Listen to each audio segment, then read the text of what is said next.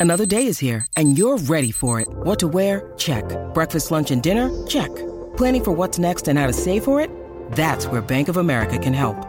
For your financial to-dos, Bank of America has experts ready to help get you closer to your goals. Get started at one of our local financial centers or 24-7 in our mobile banking app. Find a location near you at bankofamerica.com slash talk to us. What would you like the power to do? Mobile banking requires downloading the app and is only available for select devices. Message and data rates may apply. Bank of America and a member FDIC.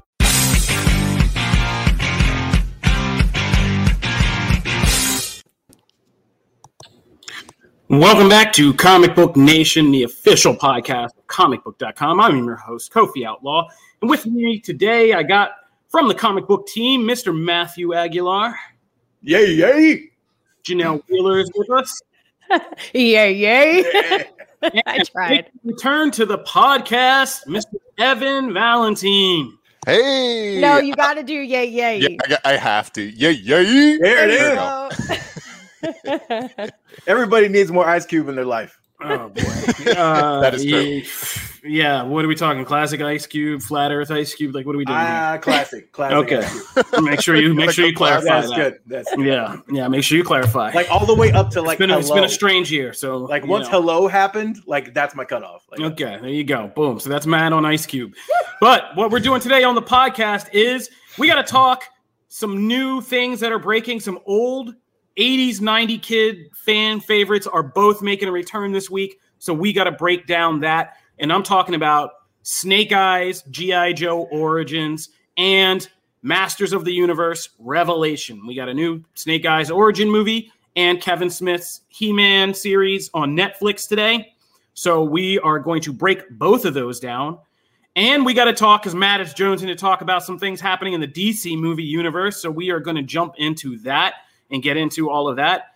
Matt, oh man, I, this is a wow, this is like an 80s, 90s kid trifecta. I didn't even realize that today we got going because we got He Man, we got G.I. Joe, and Matt's also going to break down Transformers War for Cybertron Kingdom for us, which is the uh, the Netflix Transformer series now getting into the fan favorite Beast Wars kind of continuity. So we're going to play with all of that as well. Plus, we got new comics to talk about, including Moon Knight. I guess we just, uh, I mean, we bumped it's a very Viscardi me-centric show. Yeah, it It's This is a very—I saw that. I'm, that's why I'm just going to sit back and take it easy. Lord knows I can.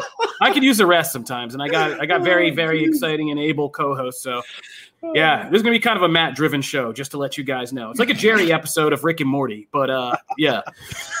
All right. Ouch, man. All right. Well, Matt, start us off with Batgirl because uh, through circumstances, one of my kids is home today and is screaming in what seems to be pain. So I'm going to go check on that while Matt is going to tell you guys what is going on with Batgirl. We're off to a great start. Understand. Also, shout out to Half Cent Josh. I saw your today was a good day reference, and and you're dang right. It's a great reference. And I love old Ice Cube. All right. So we're diving into Batgirl. We finally have, well, I mean, we've actually have a couple of Batgirls, but with the DCU movie verse HBO Max movie finally has found its Batgirl in Leslie Grace, uh, who people will know from In the Heights uh, and several other projects. But In the Heights is arg- inarguably like the biggest uh, project. She confirmed the news. It's actually like legit and not like a rumored thing. And uh, I'm just on cloud nine. Can we say that? Uh, hey, Brett, what's up? Um, can we just say that like the fact that like she's Dominican, right? This is a very like Spanish Hispanic tinged DC universe in the movies, and I'm all for it. Like it's like awesome. Supergirl, Blue Beetle, like oh my god, like the days of only having vibe are like gone, and it's amazing. And Yeah. It's amazing. Um, and this also, by the way, this was was also brought up several times, is that now, you know, one of the things, one of the kind of qualms or nitpicks of the Birds of Prey film was that, you know, people know the Birds of Prey, me included. I'm a huge Birds of Prey fan, but I'm a huge fan of my Birds of Prey, which is Batgirl, Black Canary, and Huntress. Like that's what I see in my eye uh, Mhm. as the Birds of Prey. So I love Harley. I love Margot Robbie's Harley, but you know the fact that we didn't have Batgirl in that mix was like, oh man. And then we heard like, oh, there's like three movies coming, and they're going to build to it. Now some of that could actually happen because now we actually have our Batgirl. Um, and and so far the the buzz and the the reception seems to be really good. I mean, what are you guys happy about the casting? I mean, Oh, I think it's very interesting. Like, I think Umberto Gonzalez, like uh, El Mayimbe, uh, you know, old industry colleague, he kind of pointed out he was just like, you know, he made he was making a proud statement as a Latin man that the future of the DC universe is Awesome. Latina, and he was just kind of showing the recent castings for Supergirl and Batgirl and um, what was the other one? Blue Beetle. Blue Beetle. Yeah. Um, and so like, yeah, it's really interesting to me. Like, I'm not like pro or con any of this. Like, there was a whole ginger movement about this and stuff. And, you know, in the sense of inclusiveness and everything we're doing for everything else, I get that. You know, we are kind of whittling way down acting to just being show up and look like the thing we need. But, you know, that's well, neither that's- here but- for there. Right, but, But, that's uh, what I love about this is that like I think she's a, and we had heard like rumored actresses that were in the hunt for the role. People had been mentioned. You know, Emma Stone has been mentioned for this part. I don't know for like the last ten years. It's just the easiest thing people can do. They just look. People think they're casting directors. They're like, "Well, I looked at the comic book page, and it looks like this person." Like, um, but yeah, it, it's going to be interesting, and I'm just kind of interested to see what they do with this Barbara Gordon because the more I go back and watch you know, Birds of Prey, like, you know, she's much more famous now, but Jurnee Smollett is just like seeing her as Black Canary. The more and more I love it, the more it kind of settles in. She's like so how awesome she was in that role Yeah, um, even though she was vastly different than what you would think of as Right. Dinah Lance from the comics. Uh, so I'm really interested to see. It, it just brings me new and excite and excitement for what this interpretation of the DC universe will be. yeah. And Winstead was great as Huntress. Like they, Yeah. they have a Mhm. great group there. I was always just like, huh, you know, it's like missing that thing. And she's look, I I'm all about this casting, and I'm very much of the mind that like they don't need like they need to be the person. I you know, that's like the fact that she's white and has red hair is like the least important thing about that character. There's so many other things about the character that I love. It has nothing to do with that. So, you know, that I that's why I'm excited for this. Uh plus, you know, it's just it's just a bonus. It's just it's just awesome that uh we're gonna get some really awesome Latin representation on screen Mhm. that. So yeah. Yeah, Uh, she was great. She was great in In the Heights. I love I loved her. I just I didn't even really care for the movie very much, but I adored her specifically and I think she's a great actress and uh you know, I think one of the worst things about the TV show is that hideous wig that they slapped on Ruby Rose, like the the big red giant thing. Oh, like I don't that woman. Sorry, I hope they don't try to like do this. Like let's turn her into like just let her be who she is. Like bring out all these things that make her great you know that why people love her in the comic books but also like this actress like let her add her own little flair to it i think that's what i'm looking forward to i hope that they let her do that um and she seems really eager. I think her tweet like she put out this tweet and said i'm gonna you know do her i'm gonna do her the best i can. Like she's really i think she's very committed to it. And she's like i can't even believe that i'm saying this. Like i get to be in this role. And just the fact that she's so excited to me makes me feel like she's a big fan and and she'll do Right. it uh, do a really good job. I think she's taking it really seriously. And I feel like that's all we can ask of anyone who's playing our favorite heroes and people we idolize and have been carried over for so many years and so many generations like just commit to it, give it your all and be a fan like we are and you're going to do a great job. Right. Yeah. And uh, now the project, this is the HBO Max Batgirl Direct. series, Right. uh, movie. Yeah. That direct girl movie. movie. Um, I don't like the good news is that you know Christina Hodson's writing it, so there is going to be that synergy between Birds of Prey Birds and of this. So it's going to have a similar feel. Uh, I don't. I'm not like completely sold on the directors because Bad Boys for Life uh, duo, correct? Kofi? Yes. Yeah. Um, so like I don't know, but it's not like a negative yet. I just don't know. Like I don't know. I don't know how about that mix, but but I'm excited either way. Well, I mean, it also speaks that it's an HBO Max movie. Not to say they're not going to put any money into it, but like it, it does kind of say what kind of scale they're going for for this, like a much more kind of Right. controlled scale.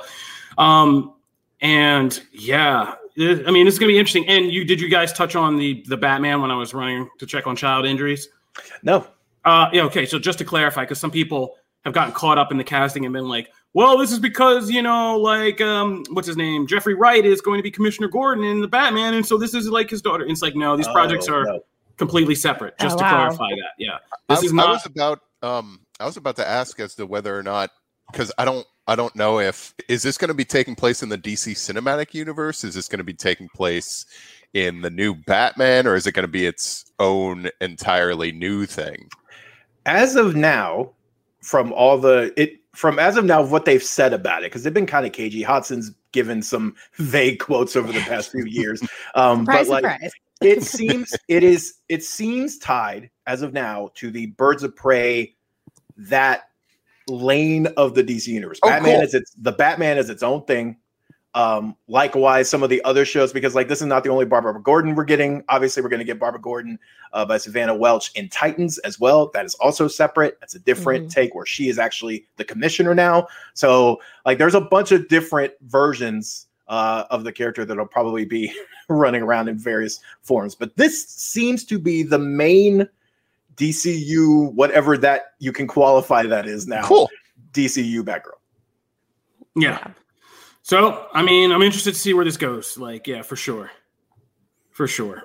Um, yeah. but she does have that kind of classic look, like a 1960s Batgirl if she had been, you know, Latin. But so I'm kind of really interested to see how this goes. Now the question becomes, what costume we going with? What design? 'Cause Yeah, let's that get girl into has the some real iconic- stuff. iconic designs. I'm, I'm hoping for a mix of Burnside. That's I love that Mhm. costume Okay, so okay. much. You were going So down good. rabbit hole. All right. It's so good. We're going to move on. So that's Batgirl.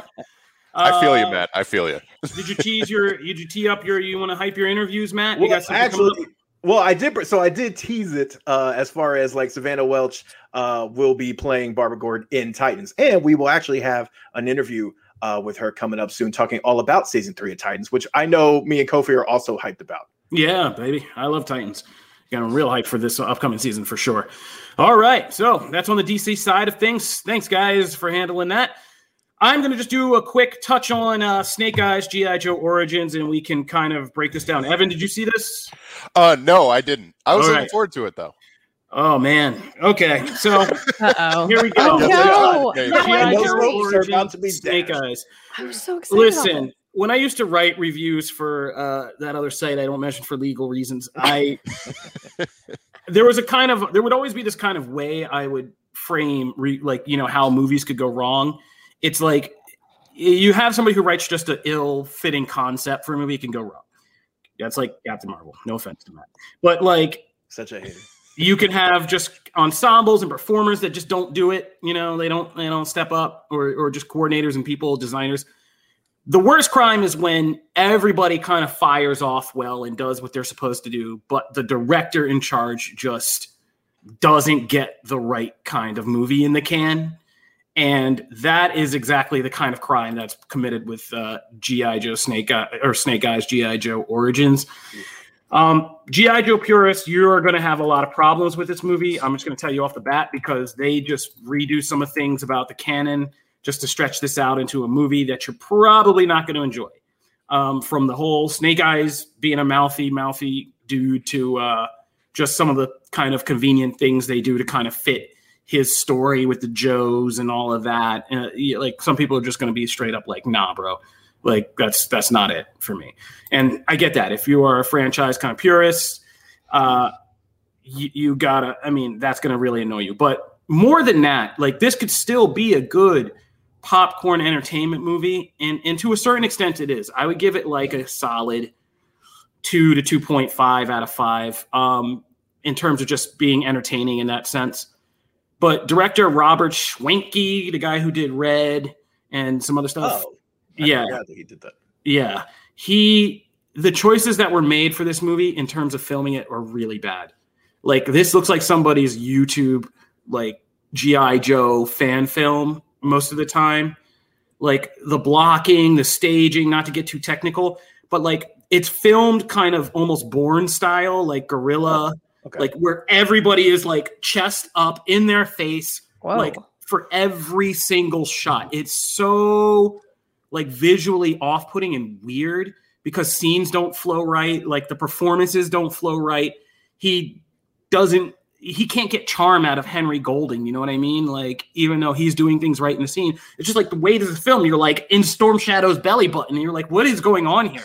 Like, just pull back and show me this room and these two freaking people talking. Like, why are we up in everybody's face? Like, in it, I mean, it's just Storm thing- Shadow's belly button. yeah, it's just like just like he was like running around in their faces, like, yeah, come on, give me that emotion, like and you know, backing up the whole time. It's just it's really weirdly filmed.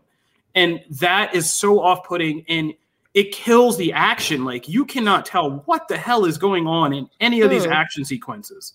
Like they're poorly lit, well choreographed, but you can't tell because like you're up, you're literally it's like you were in the mosh pit and I think they thought that would be like visceral and like gritty. But all it does is just make it hard to tell what the hell is going on. You get like these weird superhero pose shots, and then it's just like, and you're like, what is happening here? Mm. Um, That's such a shame. yeah, and like I said, it, it, it's nothing to do with the cast who all do their thing. Henry Golding is for the role of Snake Eyes they hand him is is good. He's charming. He's funny. He's also serious and gritty when he needs to be, and, and he's really got some real issues. There's depth to this character and like what he's trying to do and why he's doing what he's doing. So there's drama there. Andrew Koji is great as Tommy slash who becomes Storm Shadow is like excellent in this film. Like, I mean, he just was like, all right, well, we're gonna do Shakespeare, let's do it. Like, and went out there and put on like a real performance and about the clan and the ninjas and all that stuff is really compelling stuff that he does.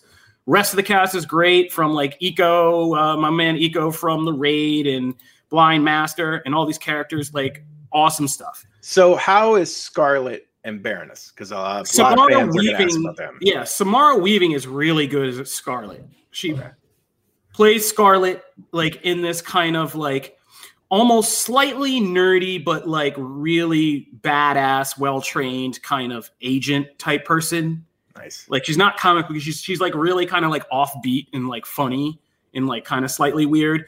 Um, it just the way she does it. But the movie underutilizes her, and I think Brandon Davis was on here kind of and gave us kind of a preview of Snake Eyes, and he said that it does underutilize the female characters in a lot of ways, and that is very true. This movie kind of lets down the female characters for this kind of, I mean, granted for the Storm Shadow Snake Eyes stuff, but it is kind of weird the way it does that. And Baroness, uh, no Ursula Corbero, no, no insult to her. Like the character, this take on Baroness is very good. She's like a very good kind of mental, you know, you know, mental manipulator, kind of middle woman, kind of moving around all these pieces from all these different sides for Cobra. Uh, but she just kind of plays it a little arch, a little kind of comic book arch. Uh, she's not as good, but uh, I really like Samara Weaving as Scarlet.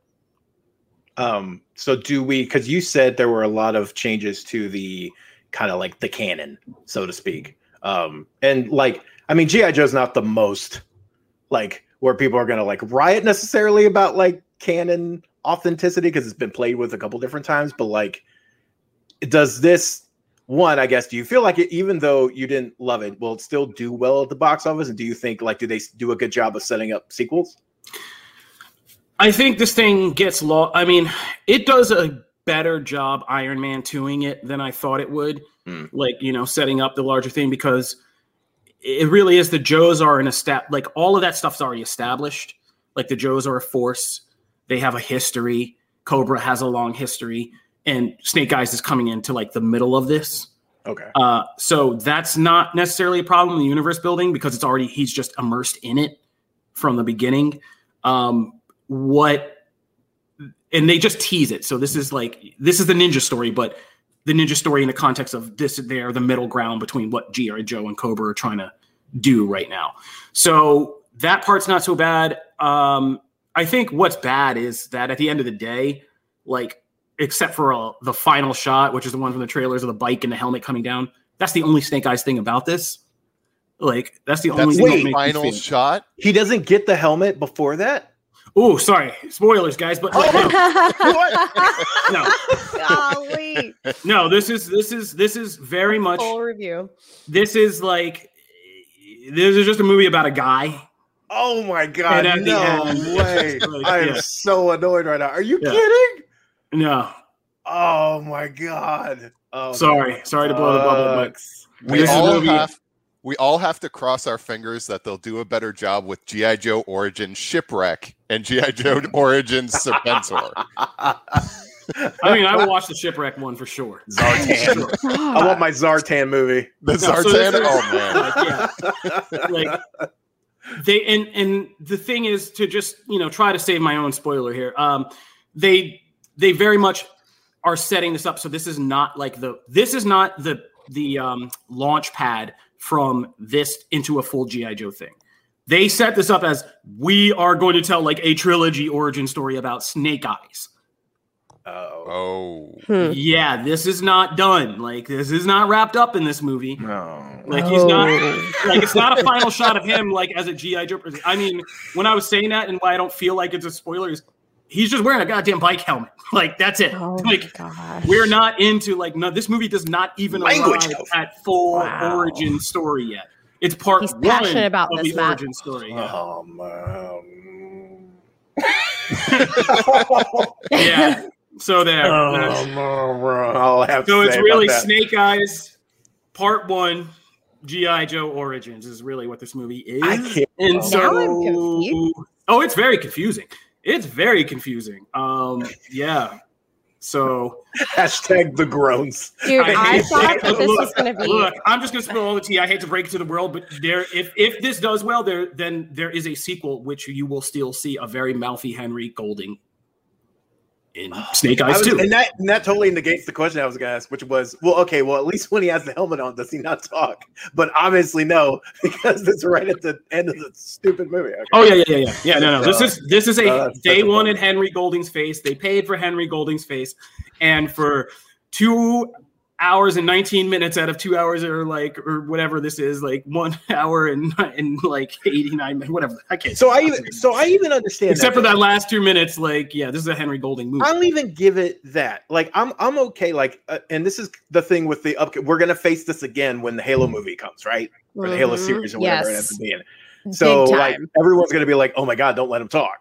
Yeah. And who I, have they cast that yet? I can't even remember if they've cast Master Chief yet. But like whoever they cast, right? It's it's gonna be like, well, we want to show the face, and you're gonna have to take off the helmet, and that's such a big thing around that. But I'll even give them that because yes, you are having someone come into the role, and you and you do want to get their face on marketing and their whatever. I I'll even give it that, but at least do it to where like when the helmet's on, it's like you're you- no, like he's not talking. What whatever, make it you know. Jerry kayfabe some reason these are wrestling terms. Kayfabe some reason why he doesn't do it, you know. But like then when he takes the helmet off, he can be whoever he wants to be, you know. But maybe do that. I mean, at least that would be kind of a cross section. But like to not, uh, uh, all right. I'm really shocked. I'm I getting was that. I was really looking forward to this. I felt like the trailer was really pretty.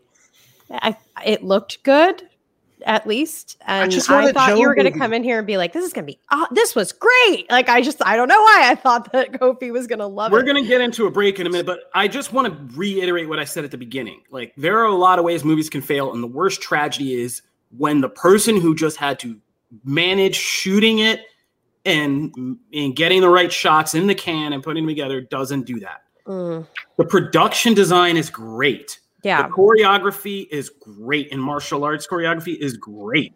And the costumes look awesome. The costumes are great. acting. G.I. Joe costume is great. Like I said, most of the characters and the actors in this I loved. Like they're they're really good and and make this ninja kind of clan a compelling kind of Shakespearean tragedy about two brothers who almost come together and fall out. Like that's all really well done. It, it it's just when it's time to actually move this camera and not just film a pretty ninja room, like everything Wow. begins to turn, you know, to sugar honey iced tea real quick. Like it's like it's just yeah, it's, Wow. it's- and so like Good it's reference. fine. Like if you replace a new director, somebody who could like competently do this, like get you know Stahelski or uh, what or David Leitch or somebody, like you might have something here. The real question is, why is it Marlon Wayans in it? That'll do it for our review of. Origins. We are going to take a quick break, but when we come back, we got to talk about Masters of the Universe, Revelation, Transformers, War for Cybertron Kingdom, and this week's new comics. So stay tuned for all of that.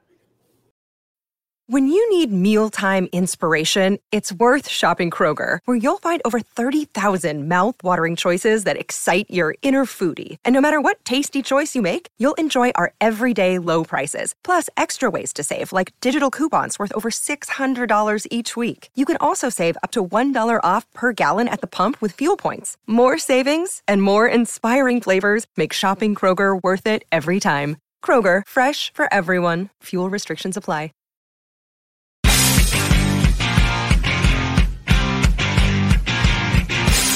That scared me again. I love that the mics weren't muted and we get the comment somebody's taking Uh. out their snake eyes angry during the break because No. we can hear like yelling and typing. I could. I had my daughter. I kept hearing bangs from like my bedroom because my daughter's home right now, and like I'm like, what is going on? So on the break, I went in there. She had gotten like my wife's back scratcher and reached up to the top of literally like an 11 foot armoire and was fishing tablets off the top, and they were just all dropping to the floor. And I'm just like, what are you like? How have you even constructed Uh. this plan? Like in the time I've been sitting here, like Uh, yeah, kids, amazing. kids, Proud guys. father moment. Yeah, kids. All right. So Awesome. hopefully whatever tablets I have left after this. Um, yeah. Basically, we're back. Masters of the Universe. Evan, Evan, take us take Yep. us to a hopefully better place than I did with my Snake I- Eyes review.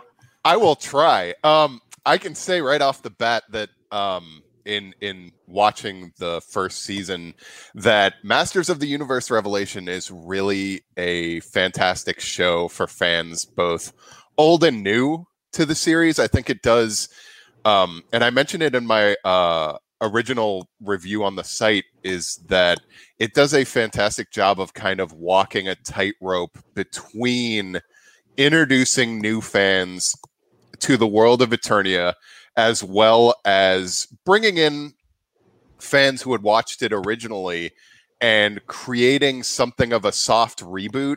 It's a show that um, clearly has its feet in the original series. Uh, it, it can be played as a sequel, or you can watch it as kind of its own thing. Um, the animation itself is really stellar. Powerhouse Animation, who had worked on Castlevania and Blood of Zeus for Netflix, comes back and really gives it their all for this one as well.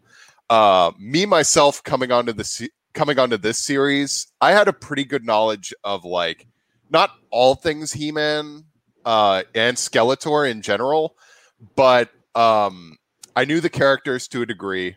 I had seen the live action movie uh, originally in my childhood, as well as which is which is really everybody should watch it because of um, I, I'm blanking on the name of the actor. I think his name was Frank uh, Langella, who had played Skeletor, who just does an amazing performance uh, in that movie. And I know that a lot of people are probably wondering how Mark Hamill does as Skeletor in this. Um, easily one of the best voice actors on it. Not to say that anyone else is bad or anything like that. It's just that Mark Hamill is on a whole different level when it comes to he has a such a fantastic understanding of that balance between menace and uh, a joke of a character that Skeletor kind of is. Like y- this this show has plenty of like one-liners and humor that the original series had, as well as like it's not afraid to get dark when it needs to. It's not something where it's um where it's like drowning in death or blood and gore or anything like that, but it is able when it needs to get serious, it gets serious, and when it needs to get funny, it gets funny. Um, it's definitely worth checking out, even if you've never seen anything He-Man related before. Uh, the characters that I wasn't personally familiar with, the series had me uh, wanting to learn more about, just in terms of what they could do. It's kind of like jumping into a um, comic book run, uh, a really good comic book run in the middle of the series, and wanting to go back and learn more about these characters in general. Um, so yeah, it's it's definitely worth checking out. I think that it's it's a great addition for fans old and new for it. Hey, you had a comment from uh, Brett asked, "What about Jason Mewes in the series?" Uh, Jason Mewes. Jason Mewes is in the series. He plays. He hilariously plays Stinkor. I don't know if you guys are familiar with. So in Masters of the Universe lore, there's a giant half man, half skunk. Uh, Jason Mewes plays him to a T. Uh, he does a really good job. Stinkor does have a role in the series. I believe he shows up in episode two. Um, yeah, he's great. Really Yeah. like all of. Episode. Oh yeah, yeah. I just um, saw him. Yes, Oh, it's did? so funny. It's so cute. I love it. uh, they they really have like Sarah Michelle Gellar, uh, Lena Headley, I believe, um, and so many others really bring their A game to this. Like they bring back a lot of Game of Thrones actors to be in this, and they do a fantastic job with each of their characters, like Man at Arms, uh, Teela. Man at uh, Arms was like that voice just hits, and you're like, oh my god, I automatically believe it. Yeah, it's amazing. Yeah, he do, he he does like a fantastic job. Um, so yeah, it's it's worth checking out. I think that me coming into it having a cursory knowledge of all things Eternia, um, it it just does a really good job of getting you up to speed if you're new to the series or making you feel at home if you're kind of an old hat uh, on all things He-Man. Um, Janelle, you said you started right. I, I finished it this morning, uh, but Oh. you said you started it, right. What did yeah, you, I what did you started it this morning. I mean, it just it it makes me think of my childhood, and I thought they did a brilliant job. The animation was lovely. Yeah. Um, everybody's very pretty and good looking, which is nice. And um, you know, I would say that I wasn't. I was a casual consumer. Um, you know, back in my childhood because it was more of like my cousin loved it and so i would watch it with him but i didn't i don't think i've watched every single episode from the past i haven't seen the movie. And so when i jumped in not really remembering anything other than the fact that like i know who skeletor is and like i have the power like obviously i know those things but it it was it was a joy. It was really cool to watch. Um it feels like it's obviously wholesome because if you hold it up to like invincible it's like very wholesome. But i just i enjoyed it. I think they did a great job and it was it's a surprisingly fun ride. Like i was i'm not into animated shows or movies very much and i actually really enjoyed it a lot so far and i'm going to keep Oh. watching mm-hmm. Man, Beastmaster. Oh my God. Yes. I- Yeah. I, I will say, I feel for me, it took me about two episodes because for whatever reason, like the first two episodes, like especially the second episode, dips into like this whole. I'm trying not to go with spoilers, but like it dips into this whole other thing and kind of needs to set some things up. So like I was really mixed on it. Like I, by the first episode, I was like, okay, I don't know how I feel about this. I don't love every single thing. It was it it, it does walk that line really well in parts, but then other parts, it's like, oh my, this is got completely cheesy. I don't know. Like it was it was back and forth for me so much. And then by the third episode, third the three three through five was like I was in. Like it, it managed to kind of really hook me. And I will give all the props to uh Orko and Evil-Lyn. Oh my god. There is a episode that really like shines a light on them in a way that I never expected. And I was just like, oh my god, I love. I came away absolutely loving those two characters. Um, and I just, you know, I thought they told a really interesting story. They took some chances. I I will be interested to see how people react to some of the things they did because they take some chances. They do some things that are kind of bold for the for the franchise and for the series. So I will be very interested for us to like revisit this once we can get into like spoilers and everything and see what people thought about some of that stuff. Um, but I mean, I came away like really digging it, and I came away like super pissed that the episode delay. I thought there were six and not five. So then when the episode ends, and then they go into like the after show, I was like, "What? How are you going to leave it right there?" I was What so a mad. cliffhanger! Yeah, I was so mad. So I want to see more. So I mean, I feel like that's a good thing. I'm taking the so-called wisdom of the crowd on this one, so you guys all say yes, huh? It was good. It was It's yeah. Yeah. it's it's a good show. Uh, yeah, definitely Orko and Evil-Lyn MVPs of the series. They're they're amazing. All right. What's the Yeah. average runtime for the episodes? About about half an hour. 30, yeah, 30 minutes. There's only five. Am I right? And Uh, there's only five, and it's not like Transformers where like there's like or Disney Plus shows where there's like nine minutes of credits. It's actually like it actually fills up the running time with episodes. yes. Yeah. Janelle, your childhood, you weren't born when He Man came out. I mean, I'm an 80s baby, so I don't know. Yeah, I mean, I was definitely, uh, I was, I was definitely born when He Man came out. You need to relax. All right, so moving I right think it was a compliment, so thank you. Okay. moving right along. Matt, what do you got to tell us about Transformers? Yeah, so uh, this is the final entry in the trilogy, the War for Cybertron uh, trilogy with Netflix and Rooster Teeth. Uh, the full uh, series hits on the 29th. And um, this very much, I mean, we've talked about it before when I geeked out about Rise of the Beast, right? Like, I'm a, I'm a huge Beast Wars person. This is right up my alley. We knew from the ending of the last uh entry and plus like trailers and everything that they were going to focus on Beast Wars and they do some different things with it. It it's not as uh straightforward in the way the Beast Wars characters come in and the the battle between like how it all fits and kind of to this narrative because this series really takes the Cybertron stuff and remixes some of it and puts it all together in a very interesting way. So um, I will say I, I will I will be again just like Masters of the Universe. I will be interested once everyone can talk about it, how people react to some of the the choices here. Um, but if you're a Beast Wars fan, I from the first, the good news is they don't waste a bunch of time. So like first episode, you're gonna get a little bit of those characters, and they really, aside from like of course getting a modern upgrade,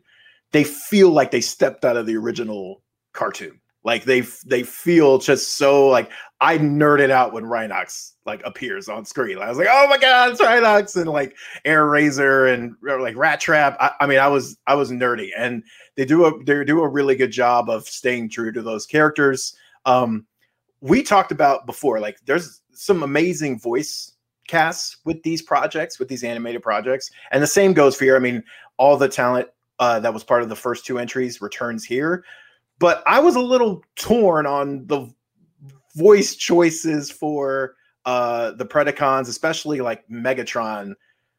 I it, it's weird because like I it's like one of those things where you can't necessarily judge like you were talking about with Golding, right? What you're handed is what you can kind of work with. And so Predacon Megatron is a very specific type of character. And he's not the character that I remember from the original series and other things in the universe. So it serves the plot. So I so like it makes sense within their continuity, but the voice and the approach to this character just did not work for me like at all. Like I never came around. like Optimus Primal, I came around. Uh, I was like, oh, that's a little that's a little different, you know, especially because you're hearing Optimus's voice all the time. But like it worked by the end. But like the Megatron stuff, and you can already see some of it uh, is like hitting social. Like that's going to be very divisive.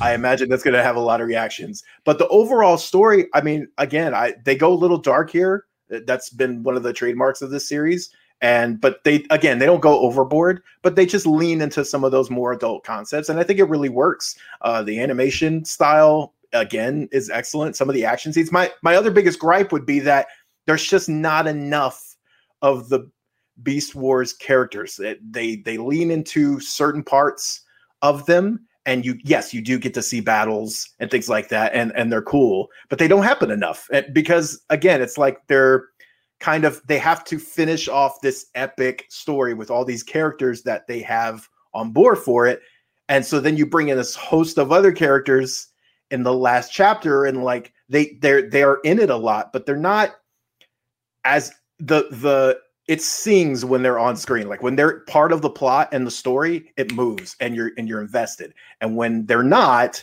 sometimes it stalls. So i just wish there were more of them. I wish there were more scenes with these characters because they did them so well aside from megatron. They did so well. Uh, and i think people will be satisfied uh, with it. Again the, those two the two final episodes like are just epic and and send it out on a really good note. So even if you feel like it starts out a little slow, give it a minute because I feel like you'll get paid off with those final two. So I mean, it's a recommend. I've enjoyed the series. Um, all the way through. I think the first chapter was actually my favorite, uh, but this one holds a special place because of the Maximals. I, I wanted to add, I had I had actually seen uh, a couple of the episodes as well, and as a kid growing up with Beast Wars, um, I totally feel you on the voice thing. I think that especially with with Megatron, because in the original series, the best way to describe him is that he's deliciously evil. Like when he has when he has his like yes kind of kind of Yes. thing, and they they try to kind of replicate it, and they try to kind of get some of the voices that are a little that a clear like aren't the original folks, but like they do they they work with what they have. So right. Yeah. Like it's not it's not like the other ones aren't aren't bad, but his it's just never it never clicked. And I was just like, oh, I can't even fault you because this is the character you were handed. Yeah. And but even when he's in like beast form, like it still doesn't come across. Like you're never feel threatened by this giant T-Rex. And I'm like, you're a T-Rex. How are you not threatening? you know what I mean? So it's yeah, it was it was an odd choice, but but but I really dug it overall. All right. Well, that's Transformers, War for Cybertron, Kingdom. And from that, we go right back to Matt as you're going to tell us what's up in this week's comics, buddy. Yo, yo, yo, you knew we were going to talk about it. We're going to talk Moon Knight. I'm not even getting to the other stuff right away. I'm going to go Moon Knight because I'm so excited. you can check out uh, my full review on the site and even a video if you want all the uh, details on what happened and some of the ties it has back to other things in the history. But uh, Jed MacKay and Alessandro Cappuccio, or Cappuccio, I'm never quite sure how to pronounce it, but uh, do a magnificent job, I feel like, of bringing some of the thing. We've got a theme going on in the comics this week of Warren Ellis. There's a lot of Ellis and like some of that ties here. So, uh, yes, Mr. Knight, some of those concepts are very much brought back here. Um, but I what I what I think it does a really good job of is kind of we bring some of those things that are going to get conversation going and we and we bring those and we and we make a focal point of it. But we also really broaden the character for people who don't know all the the backstory. Yet you come in here and you don't have to know who bushman is. You come in here and you don't have to know like there there's all these things that are very much in previous moon knight runs. You you feel like it's not the best entry point. You have to explain a bunch of stuff. And i thought they did a really good job here of setting up a bunch of new threads but tying it to the history and explaining along the way. And by the end of it, I feel like, anyway, that you'll have a grasp of a lot of what's going on. And even if you don't have all the little spaces filled in, you'll be intrigued enough to maybe stick around. But they but they do a good job of telling you who Spector is and setting up how the two different identities of Moon Knight and Mr. Knight operate, what their roles are, and then of course they tease like Lockley and, and the other personalities. So I mean, and also just MVP. This book is gorgeous. this book is so stunning. It's and, and Moon Knight's been a character that's been blessed with a lot of great artists over the years. Um, and I, but again, this like stands out. So I mean, I think Jed MacKay. We've we've talked about his work here on the show before. Black Cat. I think he does a really good job of grounding characters, making them relatable, but then also kind of dealing with these big concepts. And I think Moon Knight does that really well. But uh, what did you guys think? Somebody who's kind of more recent to Moon Knight, I kind of got back into the character. I was in it. I was in it when he had the leg or whatever virus he had in the '90s and that whole thing. Oh, yeah, okay.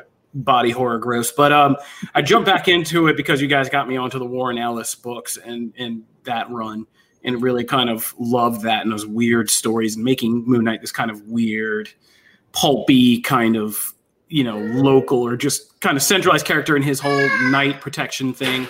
That was really good. Um, and I like this, as you said, kind of in more elaborate, in better ways, taking the elements of that and mixing them together with other elements of kind of the comic booky Moon Knight. So this is kind of like Warren Ellis's Moon Knight, but not so singularly his vision. Like it's Warren Ellis's Moon Knight in the Marvel Comics universe type deal.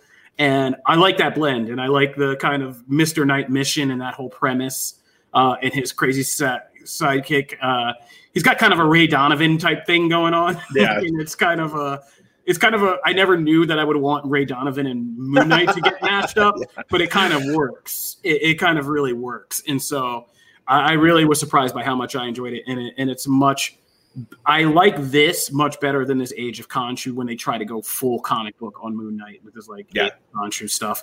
Like this is just the the weird kind of offbeat tales of Moon Knight being this crazy hero in in this weird world is is where I like it. which they deal with that Avengers run in like a paragraph.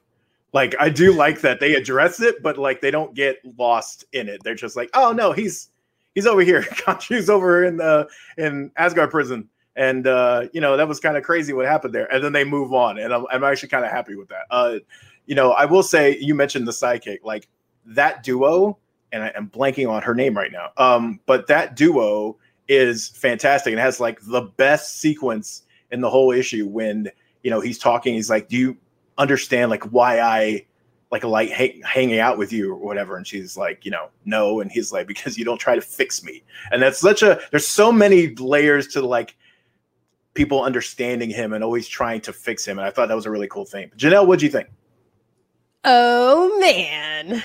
I am a new fan of Moon Knight. I am pumped. I'm so excited to understand this character. I'm shocked that so many people love this character with that really cool like mythical background with like him being the the hand is it the hand or the fist Fist. the fist of you know this this god creature thing i i love i love this background story and i got it in that small comic you know in this comic that doesn't have like a ton of backstory they they do a good job you like you said matt i understand what's going on kofi you want to say something i can feel it in my bones Wow, that's that's really scary. Yes, I do. Um, yeah, my poker face is terrible. Uh, yeah, no, I Janelle just like triggered me to to remember.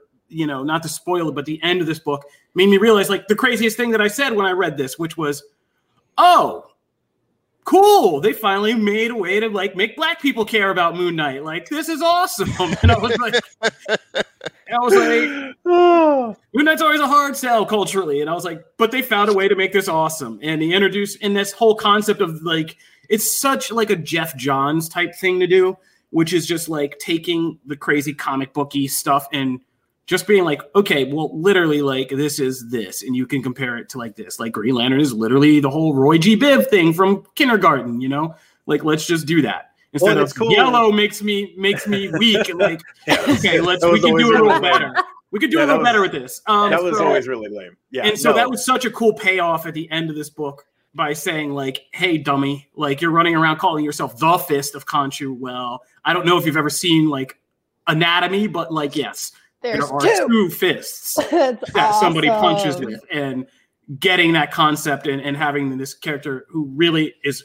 I really want to see more of this guy. He's like my ghost maker of this book. Like I want to see Hunter's, Hunter's Moon, yeah. Moon, yes um i or yeah, as I call him, Black Moon Knight. yeah, I one of the things I loved about it was that you know in in previous runs, I mean, it's been toyed with in the past, but like not what I hope they do is they keep pursuing down that path because it's always interesting to see Moon Knight challenged. That he always holds that position so tightly, like all the other stuff is crumbling around him, and it's like, but I'm always the fist. I'm always, even if like they're like right now, right? Like his god is in prison and he doesn't even have a god technically, but like he still views his mission as like the most important thing. But like for someone else to come in and then challenge that and like, no, you're doing your job terribly. and like I'm I'm really that I think that's so interesting. Uh I think I think that's a really cool thing if they they run with it, which it seems super like they do. intriguing like Yeah. really looking forward to the rest of this uh and again just they did a great job of framing if anybody is kind of like i don't really know much about moon knight because i've heard about moon knight a lot from you guys this is something you No, talk about not From you guys. them? Yeah, be Or- accurate. from Not jim from that dude in the comics in the comments right there who usually sits here with a Moon Knight rune. yes, Yes. but i'm such me, I I will I will say me and me and Jim typically gush about Moon. and I and now I understand why, and it's awesome. Like it's if you want to start off just like me, not having any any knowledge other than the name because your friends love this character, you're gonna really enjoy this book. I highly recommend if you're gonna re- read anything this week, go Look for it. that. Oh, it Yeah. me so happy, to know. Like this, all like this was same excitement level as my Captain Marvel. Conclusion. Oh my god! Yeah, but I think we were just into the raunchiness of the Captain Marvel of Dawn, Doctor I'm Strange. so happy. Oh man, it But, makes um, me so happy. Uh, Yeah, I mean, I already called Hot Toys and was like, "Y'all got that Black Moon Knight?" And they were like, "Sir, we've asked you to stop calling our store. oh We don't know what you're talking about." And I was That's like, "Y'all guys are amazing. reading." Also, wait a minute. Who said? Uh, did I see Darkhawk in the comments somewhere? Oh, I did. I did actually. Oh, was that you? Oh, I dropped a grenade for Jim Define. Yes, I said uh, Moon Knight is lesser than symbol Darkhawk, and then I just wanted to see Jim's. head Oh explode. man! Oh, Man, I'm willing to. I, I'll agree with that one. As a huge, this on the same level that Jim loves Moon Knight, Yes. I love Darkhawk. See, I so we have a club at Comic Book, and it's me, Evan, and Adam Barnhardt. we are Club Darkhawk. Darkhawk, Sleepwalker. Darkhawk in every single thing. Uh, yes. Um, so yeah, so let's move on there. Unless Jim has stuff he wants to add in the comments, we're gonna move on to a different book. Um, so oh, and by the way, uh, I do I have high hopes for Dogheart as well, Briarwood. I'm hoping, fingers crossed as well, but the design is sick. So we'll go from there. Uh, we're gonna talk DC because I know Kofi wasn't that excited about DC books. Um, but we did have Superman and the Authority number one, and uh, you know, again, ties to Ellis. We talked about that, the you know, Wildstorm universe and all that stuff that these characters come from. But I believe Janelle, I don't think you've had, I don't think we've touched on these characters Yeah. No. since you've Not been yet. okay.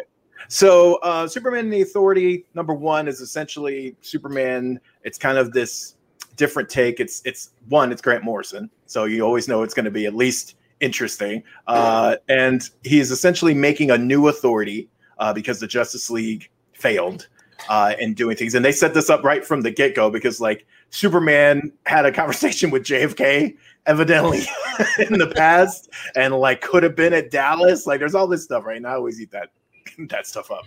Um, but essentially he's going to create a, a new authority because like he feels like they need that. So we kind of go through it's just him and one other character and we kind of see their journey uh, as we go and it's um, I feel like if you're I don't think you have to really know anything about the authority. I think that's actually what works about this issue is that you don't have to know any of it. Uh, you don't have to know Stormwatch. You don't have to know about those characters or whatever. It's just the principle of it is really just a Superman story. And I think it's really, I think it was really interesting. I mean, by the end of it, I was like, okay, I want to read the rest of the series. It's funny. Uh, the artwork uh, is gorgeous. I, I think they did a really good job here for new people to kind of jump in on this and we're going to see those characters you know we get a hint of it towards the end. We're going to meet those characters again. We're going to see that concept explored. But like here i thought it was a really good opening entryway uh, into this. If you are a longtime fan then obviously you know there's going to be little things that you'll that you'll hook onto. But ultimately i thought this was really good. I i wasn't expecting to like it as much as i did uh, i know i think kofi really dug it if i, if I remember I picked it up because it was the only interesting DC book this week in a trash week of DC books. Um, I was just, it, it wasn't interesting to me at first because um, what's I always, how do I forget how I always forget his name? Uh, not Superman, the, the other main character in the book, Manchester Black. Manchester Black. Black. Yeah, is never one like, like he's every like aging eighty punk rock guy's like voice in comics. If you were or alternative voice in comics.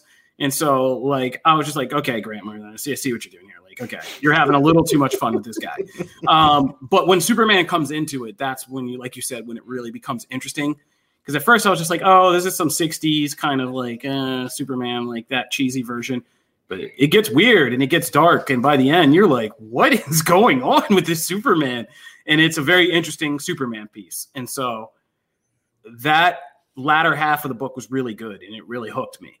Uh, and when you finally get Manchester Black to stop just running his mouth and actually like start doing something, like he is a pretty awesome character. So the Superman intrigue is what really hooked me about this, and, and I'm really interested to see like where where this journey is going to take us in terms of a Superman story and how many people it's going to piss off.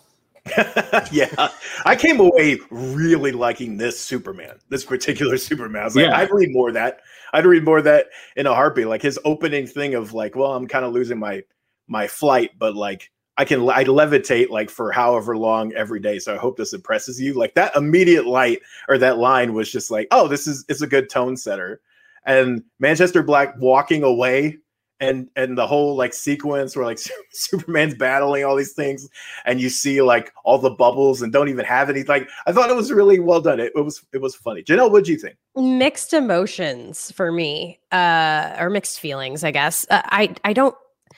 I, I liked it. I'm I'm listening to it the way that you guys are talking about it now because I think it really helps me to understand a little bit more. It got a little I, I, I was a little confused throughout. Um, I didn't really know what was going on, and it is probably because I don't have the knowledge um, that you guys have of of these characters and what's going on and why we're here and and what anything means. However, even with the confusion, I wouldn't say it was a terrible book or anything. I just um, obviously like Moon Knight was outshining everything for me at for this week.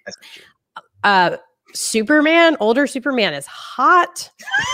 um yeah, he's he's hot. But he's hotter than the young yeah. Oh yeah. He looked great.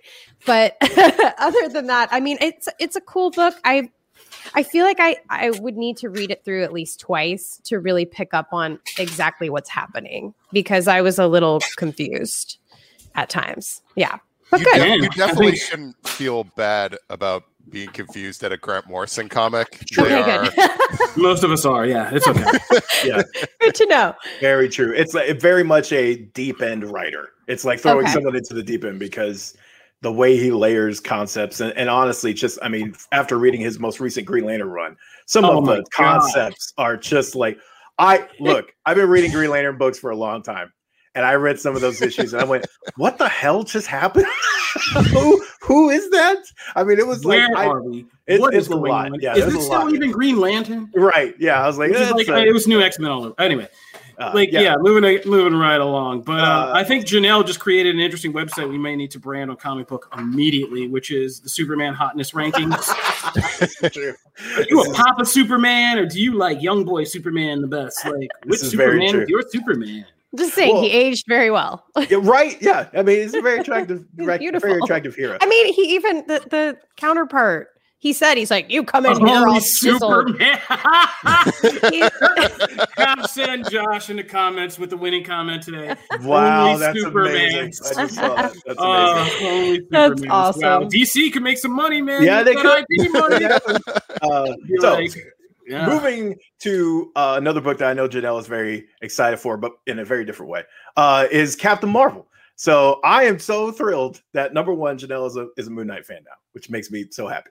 And then two, uh, it took Doctor Strange to give it a shot, but uh, this ends the Strange Magic uh, arc of Captain Marvel, and we've been seeing her kind of toying with uh, trying to essentially solve her weakness of magic due to a bunch of stuff that happened in the book before that, like a future and alternate future and all this other stuff.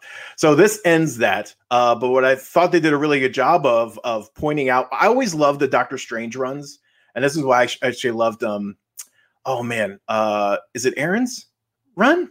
This is Aaron's run. I'm blanking right now if it is or not. Um, but there's a great run where it focuses on the payment that is necessary for magic. Like every time he casts a spell, every time that he does doctors up this huge thing, there's a cost, and there's a cost to magic. And you know, there was a great story where like he was uh trying to like essentially he'd been putting off paying the bill forever and finally that comes due so i love that idea and i feel like they've been toying with that a lot here of yes you you want to learn magic. And i love it everyone laughs in carol's face every time she's like i want to learn magic. You're like that's not how it works. Like you, it's not picking up magic at costco. Like there's a whole process and you need to know about how that works. So i thought they did a really good job of kind of bringing all that to a head here and teasing some new concepts. Uh, but i'm i'm very eager. Janelle what do you think about this? Uh yeah it's just an awesome run. Like I I love magic so much. Like it just makes me so happy. Um i loved the little story at the very end. That was good Um, too. ah that was that was so great uh, and touching and emotional. I are we spoiling? I don't know. I try no I this try is a spoiler. It came out wednesday. We're fine. Okay. There were just so many it was it was just so well done. I love i love this character now. Um she i feel like she gets this rap of like being completely invincible and you can't do anything to hurt her and she's just like so powerful and to see kind of this like weak side of her was i mean that's all i saw in this book Right. basically was her weaknesses and so um, i'm personally going to go back and read the previous storyline so i can see why she was on this quest because it's definitely worth knowing more and yeah really great book great I will send you that entire list. I will. I will, I I will will hook you up on that. i love it because that's what I love. True fans of that character know that that's actually what the most interesting part of Carol is is all the flaws. This character is like Mm-hmm. reckless at times and so flawed. and- insecure yeah, and it just li- that's that's the point. That's why she's Right. fun because it also balances like you're one of the most powerful heroes in the universe. Yeah. But yet on a human level, sometimes it's such a struggle. So yeah, so I'm excited for that. Yeah, and by the way, good good on you for mentioning that last story because Jamie McKelvie writes and draws uh, a story between Miss Marvel and Captain Marvel. And if you want a wonderful Kamala Khan moment, Mhm. this is this is like a has so many quotables and they work in a quote from kelly sue DeConnick, who has talked about captain marvel in the past and was a previous captain marvel writer they actually work her quote into that story as part of kamala's story that she tells. That's so really cool. Um so yeah so that's captain marvel. I will say i've got a couple uh quick picks here. We're not going to dive in too much. Uh but if you want to look for stories if you're headed to the comic shop this weekend uh i will say justice league the first half of justice league is kind of meh but Justice League Dark, which is the second story in all the Justice League books, has been killing it, and this is this issue is no different. Uh, it's fantastic. So you know, know that it's going to be slow to start, but the second half picks up. Uh, Nightwing eighty two has some big revelations about the character, and Tom Taylor. I, I've been really enjoying this run so far, and again, uh, continues that. Once and Future Volume three is also out. It's one of my favorite books. Period. And uh, so definitely check that out. Kieron Gillen's been doing some great work on that. And then I will say Radiant Black uh, number six is probably my favorite issue of the series thus far. Uh, and I think I think Higgins did a really good job uh, with this issue, and it just like explores a totally different character and just floors you. So Higgins is doing Darkhawk, little synergy there. So that's my uh, picks for this week. All right, Matt. Thanks, buddy. We're going to close out the show, but uh, we have some quick mentions. Uh, I'm going to mention that uh, the Fear Street trilogy, uh, we didn't do a formal review or break that down on the show over the weeks it was released. I think we were just kind of slow on catching up on that. But uh, I sat down and binged all like six hours of it. And I actually enjoyed Fear Street by the end. I, I thought it was a good R.L. Stine adaptation. And it started off a little slow for me in the in the original first part but it got compelling as this layered story kind of got in there and, and started building. Um, and uh, it, it was an interesting mix because there were some hardcore horror moments in that, and I was like, "Is this like a kids thing or like teens?" Because there are some pretty brutal moments in this, but uh, all together it was pretty cool. So Fear Street is on Netflix. They have three parts. They're each movie length. Oh, Uh, okay. I yeah, never quite segments. understood how that worked. yeah, it was it was just kind of confusing. Like I felt like it came and went, but it was like pretty popular for a minute. Um, but yeah, they're each about two hours long. Uh, They're movies. They're movies in and of themselves, but they're connected and they tell one big kind of growing story across Gotcha. different eras of time. So check that out. And uh, Janelle, you had something. Yeah, yo, Ted Lasso season two is out today. I'm, I love the show. It makes me so joyful. it is awesome, and uh, you know, Apple TV, they know what they're doing. They didn't just mass upload the whole series, so unfortunately, you got to get that free trial back or something. But it's the first episode. The premiere of episode two is out today. Um, if you're looking for a feel good, just happy, uh, relaxing show that's wholesome and fun for the whole family. Kofi, I see your daughter in the shot. I love it. Um, it- then this is this is a great show, and especially with the whole thing between Italy and England, the awesome football, aka soccer game. It just is really really fun to watch because the football slash soccer community that the rest of the world experiences outside of the U.S. is just huge, and it kind of helps you understand um, just the excitement around it. So yeah, uh, definitely. And episodes are coming out every Friday until October 8th. Eesh. All right, I'm gonna have to pay for this Apple TV a little bit longer. I need to. I need to start that show. I've heard nothing but it's wonderful so things about that. Good. just- It's I so just- wholesome. I just don't have Apple TV, and so I. I never- know. Um, oh, so before we go, uh, a couple comments that popped up here. Uh, Mm-hmm. Half Sin Josh uh, about Witcher Nightmare of the Wolf. Uh, I will have thoughts on that very, very soon. And and I man, I cannot wait to talk about that. I cannot wait to talk about it. Uh, and then also, uh, Robert uh, asks if there was anything good for Star Wars. I don't know about. Um, I don't. Kofi, have you been keeping up yeah, with Bad Robert Batch? at all? Sanchez. I was waiting for you guys to kind of uh, stop moving your mouth holes, and I was going to jump in there and say, uh, yes, Star Wars. If you're not reading War of the Bounty Hunters, bro, you really got to read that. Great crossover happening in the comics this week. We had uh, two good issues of that. Um, one that introduces a, a very, or just bring back. I haven't like kind of figured that part out. A really cool assassin character. And this week was Jabba the Hutt uh, centric, and they even have a comic issue that's about Jabba entirely, and that stuff was good. Um, the Rising Storm is a new novel that came out by our friend Cavan Scott. I read that. That's pretty dope. Uh, it is very much a middle part of this the High Republic saga, and it's a pretty pretty action packed. It is just one huge battle, and it is pretty cool. Um, and Bad Batch is on Disney Plus, and the Bad Batch is doing some interesting things to kind of weave new revealing canon into the Star Wars early prequel or early uh, original trilogy era. Uh, you know, we're getting new things about like Hera Syndulla from Rebels, new things about Boba Fett. The whole series hinges on Boba Fett's, you know, what's ostensibly the reveal that Boba Fett Boba Fett has a sister. Um, Jango Fett has another clone, natural clone that's a girl, and she's enhanced like uh, Clone Force 99. And so, where she's going to end up in the saga is a very big question. That this is her origin story about how she got trained by these elite clones and went on the run with them after Order 66 and they find out you know her DNA is is Jango Fett's, and that's why everybody's after her.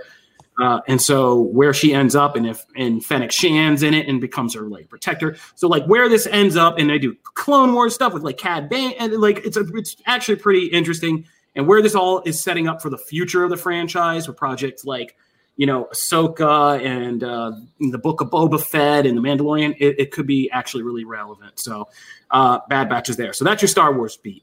Do you Our- feel like Bad Batch is getting buried a little bit or something? It I getting buried because it can be really hit or miss. It's hard for people to understand like why this is relevant. I mean, it's about clone soldiers. It's in the early days of the Empire, and there was a spike in interest when people found out the Jango Fett connection, and the Boba connection. But so far, they're they're not really leaning into that big canon stuff so much as telling the character stories and all that. Um, once the big canon stuff, uh, if they get another season of this, it, I would see. I would expect a shift to see kind of much more canon heavy you know references and stuff like that. But um, it, this is kind of stuff you have to figure out as a long term Star Wars fan so far.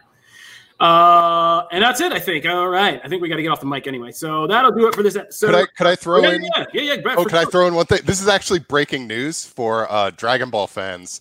Uh, the title of the next movie has just been announced at uh, Comic Con. They have a big panel that's going on right now. So this might be the first time that you're hearing it. It's going to be called Dragon Ball Super Superhero. Uh, they're going to be diving into. Uh, that's probably going to be focusing on Great Saiyaman and Yeah. fighting supervillains. So yeah, that's coming out next year. Look for it. Okay. the There you go. Breaking news. Dragon Ball news. We got the new movie name. Dragon Ball Super Superheroes. That is confusing. We have a lot to process. All right. So that'll do it for this episode of Comic Book Nation. We want to thank you guys for tuning in. As always, we're here live, Facebook, Twitch, YouTube, every Friday at 12 noon Eastern. You can also download audio on Apple Podcasts, Stitcher, Spotify. I- I'm stopping. I'm going to stop, stop stumping for Stitcher. I don't even know if that's a thing anymore for us. so Spotify, Apple Podcasts, go download there. Um, yeah, if you want to hit us up, our Twitter handles are on the screen if you're watching. If not, I'm at Kofi Outlaw. I am at Aguilar CB. I am at Janelle Wheeler. and I am Evan Valentine. All right. All right. I want to thank you guys for tuning in. And as always, we hope you have a good week, a good geek week, and come back with us next week as we get into more geeky goodness. For the comicbook.com staff, we are Comic Book Nation. Peace. Thanks, man. Bye, guys.